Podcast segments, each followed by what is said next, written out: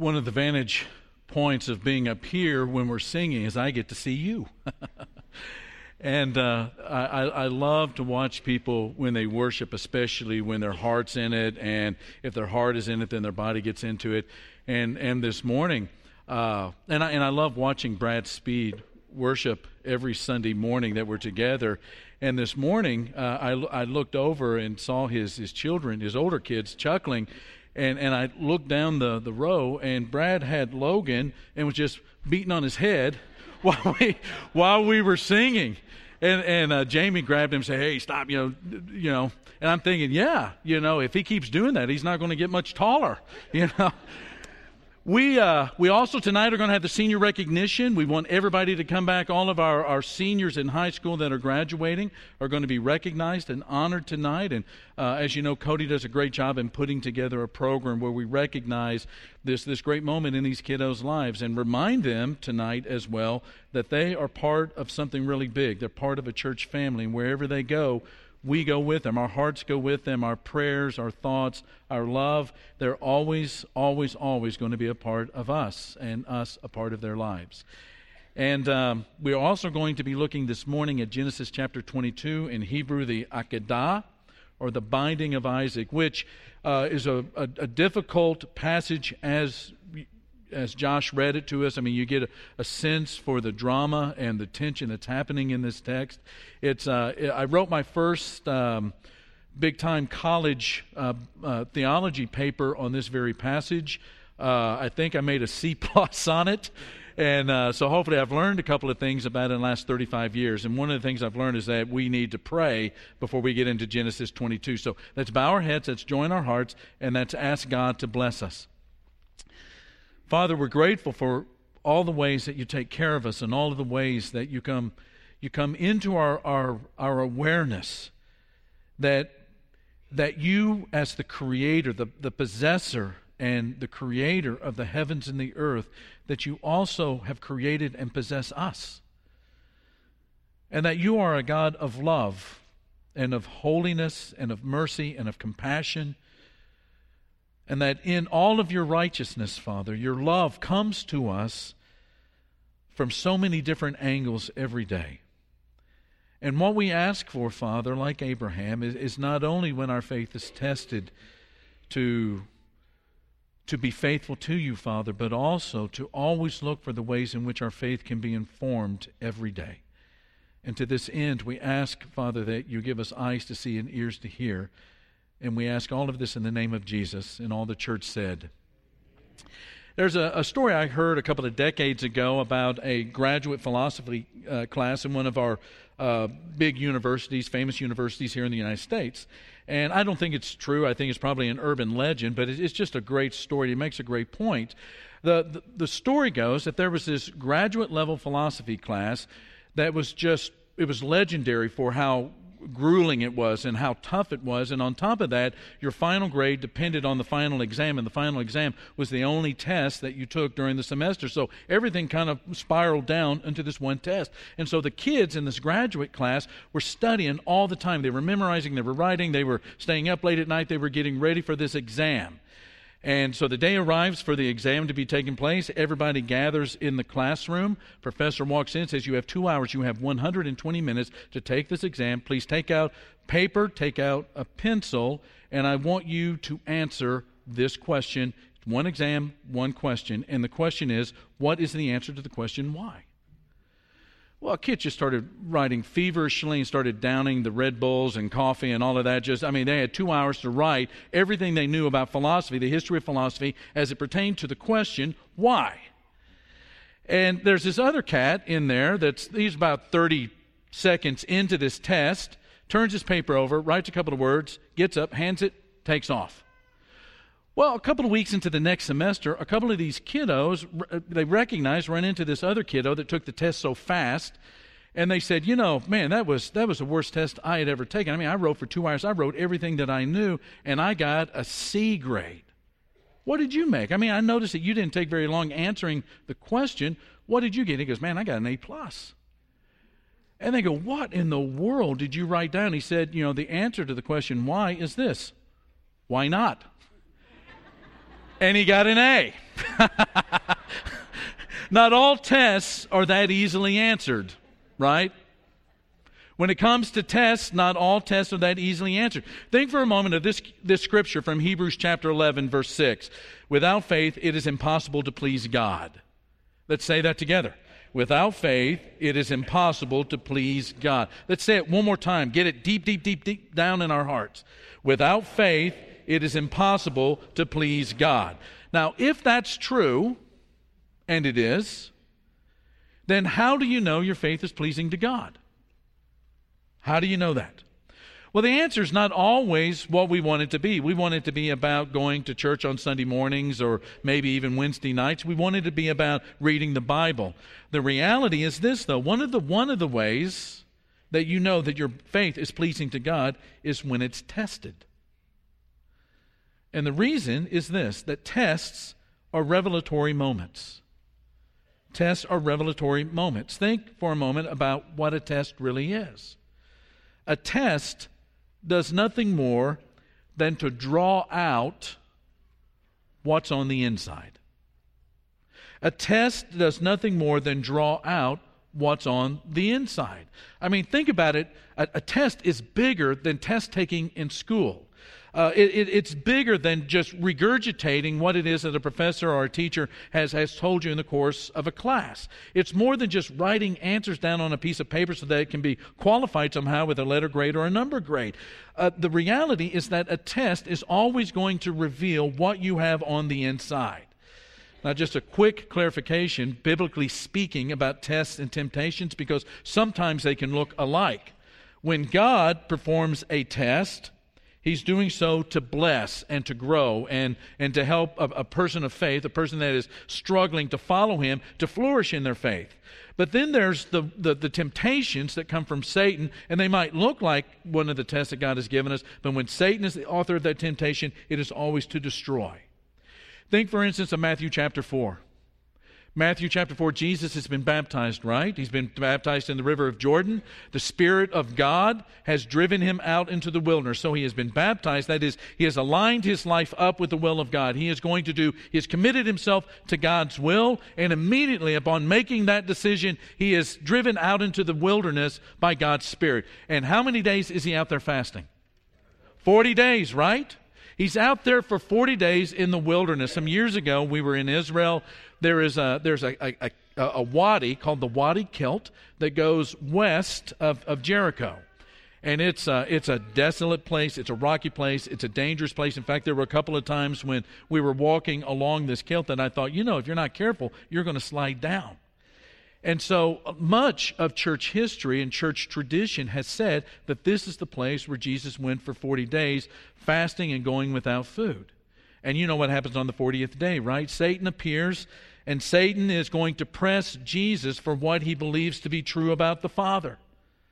And what he says is, you know, God has, is going to make you the redeemer of the entire world. That is why you are here. You are the redeemer of the entire world.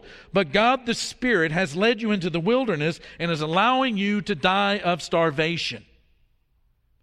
You've been out here for 40 days. You haven't eaten anything for 40 days. The body's beginning to work against itself. God is in the process of destroying you. Don't trust God. You can't trust God. He's trying to kill you, He's starving you to death. You, if you're really the Son of God, can turn these stones into bread. Do it.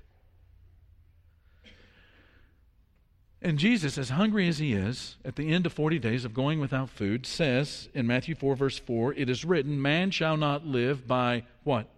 Bread alone, but on every word that comes from the mouth of God. Now, what Jesus is doing is more than just quoting Deuteronomy 8 and verse 3. He's doing more than just regurgitating Scripture. Jesus is declaring with his own life that there's something more important than the LuAnn Platter at Luby's, and that is to trust God and to trust God's Word as we live before Him in this life. Now, this is where we find Abraham in Genesis chapter 22, standing before the Word or the call of God. And we'll see it. You can break this passage down in all kinds of ways. I, I want to do it very simply this morning, and that's to look at it as a testing and, and in informing. That Abraham's faith is tested and Abraham's faith is informed. Well, some years ago, I was working with a guy by the name of, of Kim Self, one of the, the most brilliant, intelligent, and, and probably one of the best preachers I've ever heard in my life.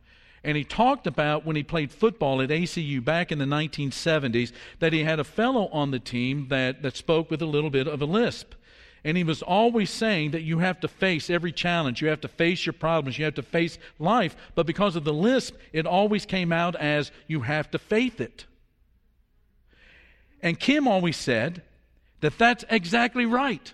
When it comes to problems, tests, challenges, when it comes to life, when it comes to ordeals or circumstances that are not all that easy to deal with, what do you have to do? You have to face it, but you also have to faith it.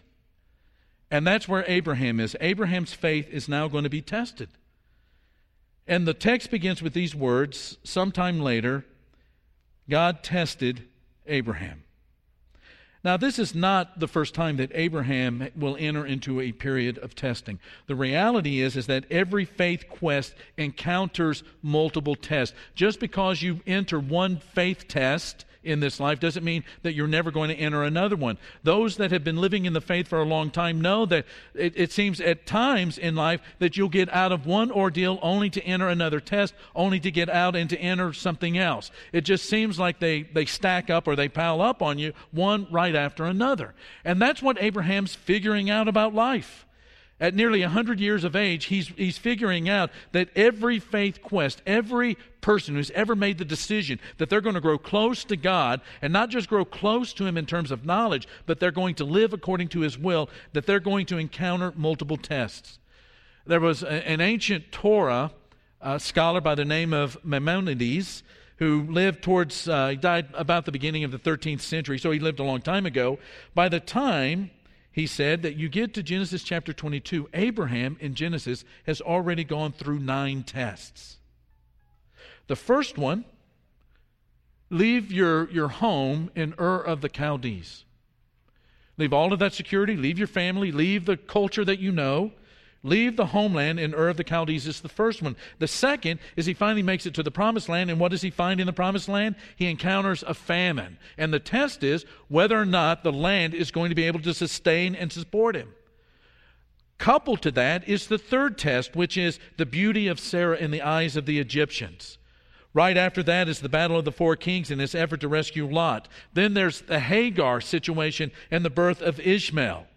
One of the big tests circumcision at an old age. Then there's the king of Gerar, or Abimelech, who is wanting Sarah as his wife.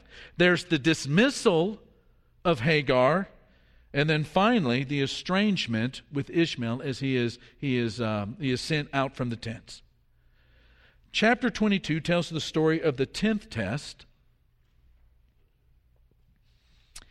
and it's absolutely horrific. It's disturbing. And it's a reminder that sometimes the last tests are the toughest. Think of all of the calls that Abraham has received from God. They always have sort of the same elements to it. You need to pack up your things and you need to go. You need to, uh, to go to a place that I'm going to show you later.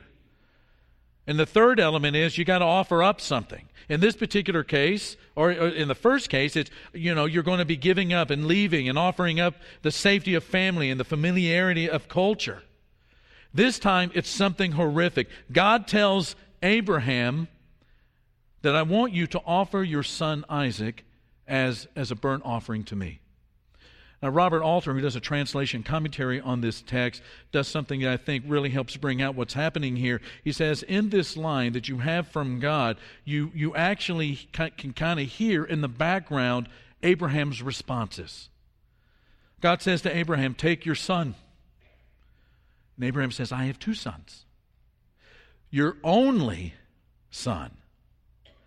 Well, I have two sons that are the only sons to their mother the son you love. So I love both my sons. Isaac. And in verse 2, he says, Sacrifice him there as a burnt offering on a mountain I will show you. As a person of faith, What do you do when the command of God appears to contradict, when the command of God even appears to destroy the promise of God? Do you take matters into your own hands and turn the stones into bread? Or do you trust the goodness and the wisdom and the faithfulness of God?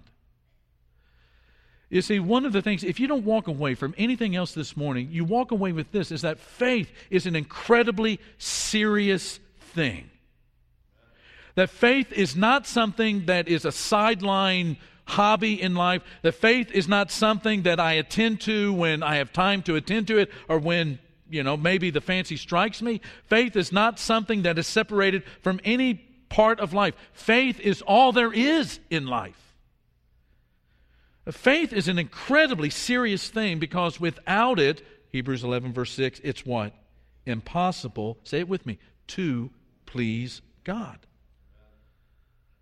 So in verse 3, Abraham receives this word. He gets up very early in the morning. He loads up the donkey, gets the servant and Isaac, cuts all the firewood. They take off. They travel for three days. They finally arrive at the place. Abraham leaves the servants, has Isaac carry the wood, and he himself carries the fire. And what uh, another scholar, E.A. Speiser, says, you know, this is not a knife, this is a cleaver.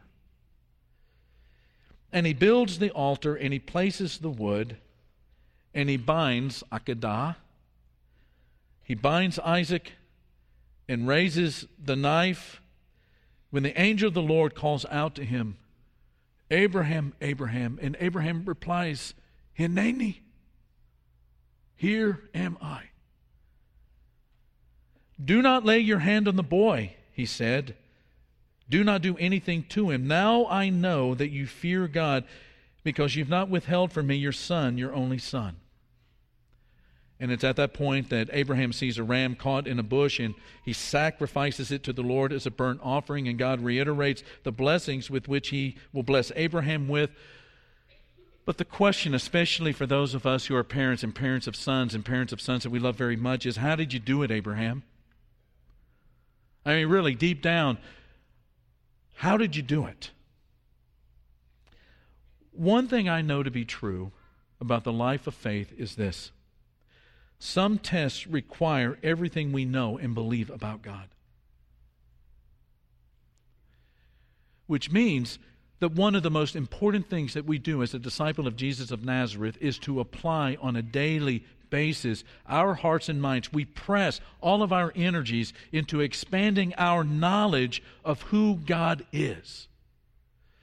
That, that it's, it, it's more than just reading the Bible in terms to, to, to find out what commands we need to be doing and examples we need to follow. We need to read the Bible in such a way that God is lifted up off of the pages and becomes the most real, most dense being in the universe. That we read the Bible in such a way that we expand our, our knowledge base and our understanding of who God is as the supreme value of the universe.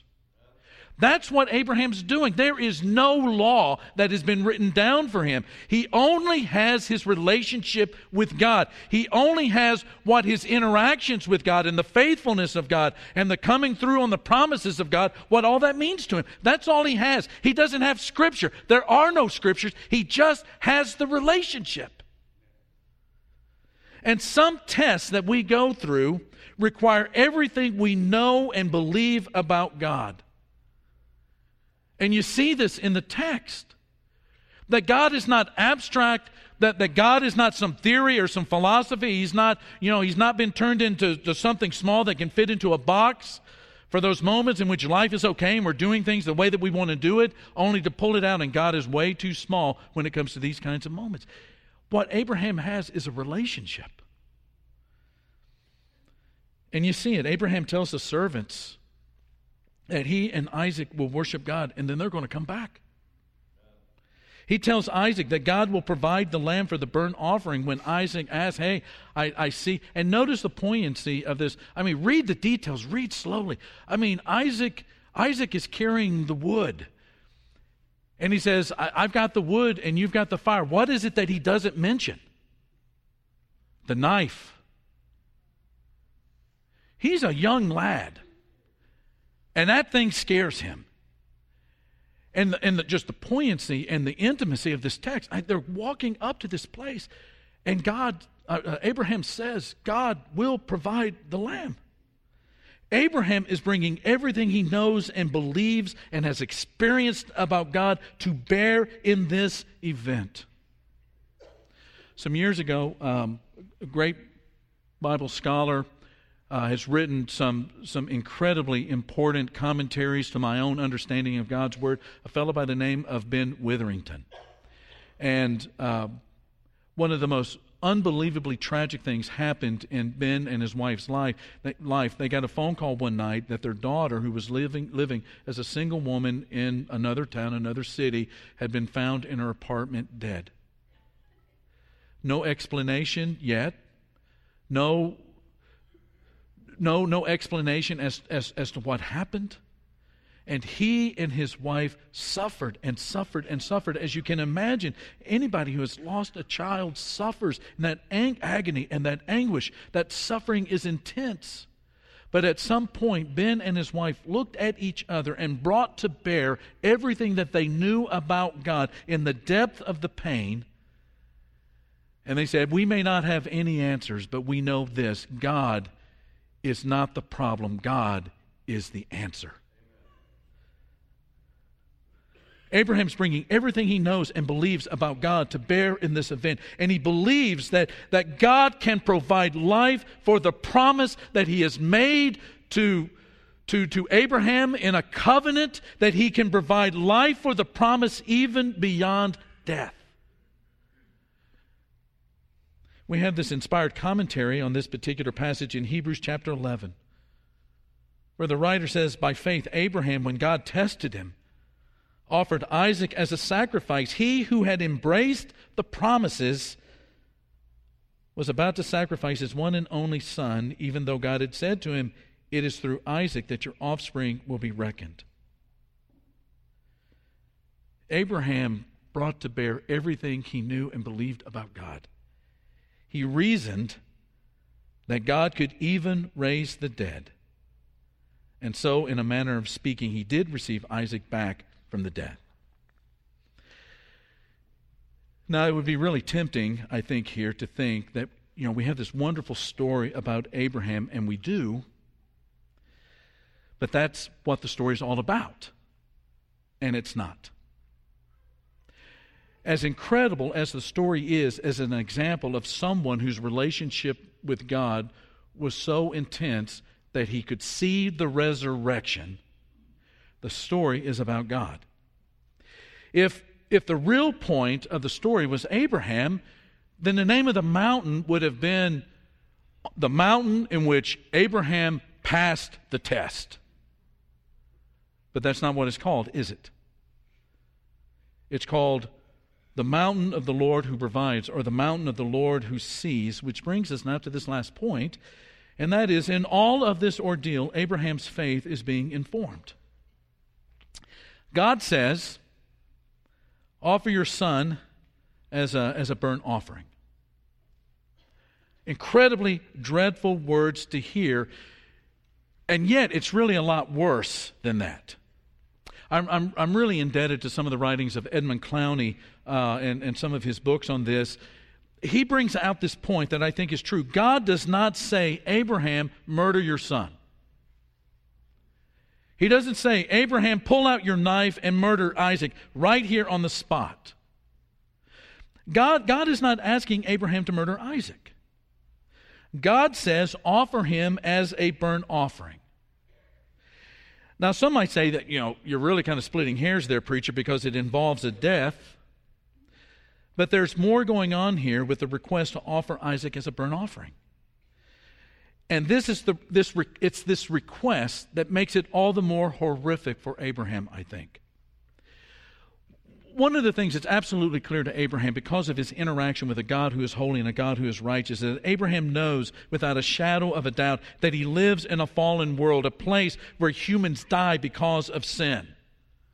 And, and centuries before, there is formal legislation in documents like Leviticus and Deuteronomy for things like tithing and what it means to be the firstborn and for sacrifices, Abraham is already living and doing these things.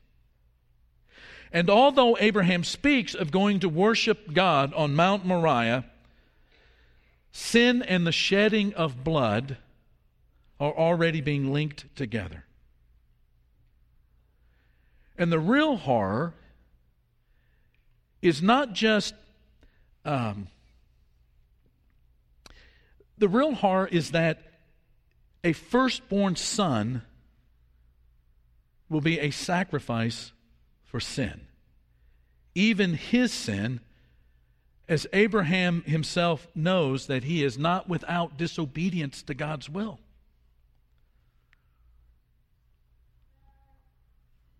Why does he not argue with God? Here are all of these people in Sodom. Am I going to withhold from, from Abraham what it is that I'm going to do? He goes, No.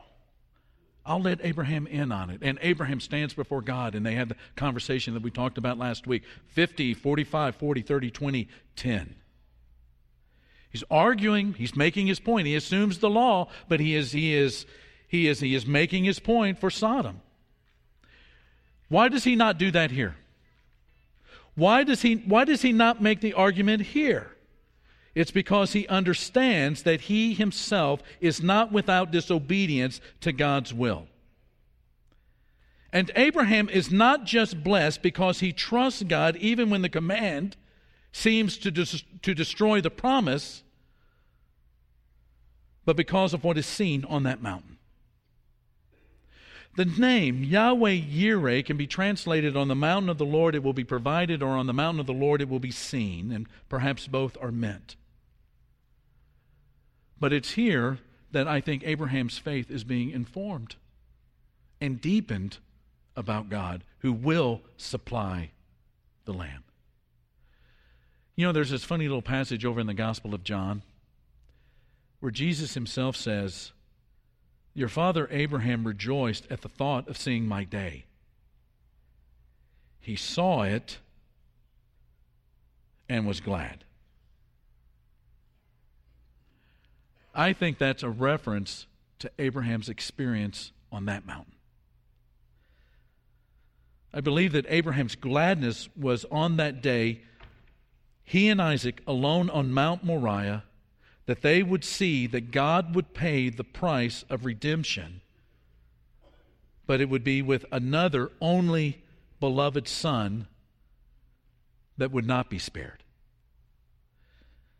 And what God required, God was going to provide. And this place, Mount Moriah, became the site of the building of the temple, Second uh, Chronicles chapter 3, verse 1. And it's in this this, this area that one day John the Baptist sees Jesus near Bethany. He's walking and he says, There's the Lamb of God. Says that twice in John chapter 1. And it's near this temple and it's on this mount, near this mount, that God's Son, like Isaac, will carry wood only in the form of a cross so that the redemption of all of mankind can be made. That sin will be overcome. And with sin being overcome, death would be overcome. So that there could be life, resurrection life, forever and ever in the hearts of people who live every day in faith of everything they know and believe to be true about God. They take that into every place they go, into every circumstance, and live and live as, as, as people of faith. We have to take advantage of every moment that we're given to be able, in our prayers and in our study and our conversations and in our listening and in our readings, to, to deepen who it is that God is to us, to understand His ways, to be able to say, like David, that I think about your ways and I think about your laws, and these things are a delight to me. I will follow you all the days of my life. And it's that information that is going to be a lamp to my feet and a light to my path. That's why I delight in it.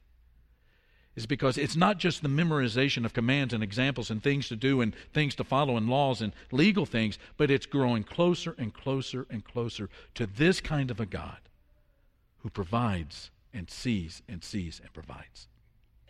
Ben's going to lead us in a song right now, and maybe there's some ways that we might minister to you to help you grow closer to God and to pray with you and to pray for you and to counsel you and to study the Word with you and to help you to understand the greatness and the vastness of this God who is not the problem but is the solution. Is the solution to all of the things that we encounter in this life.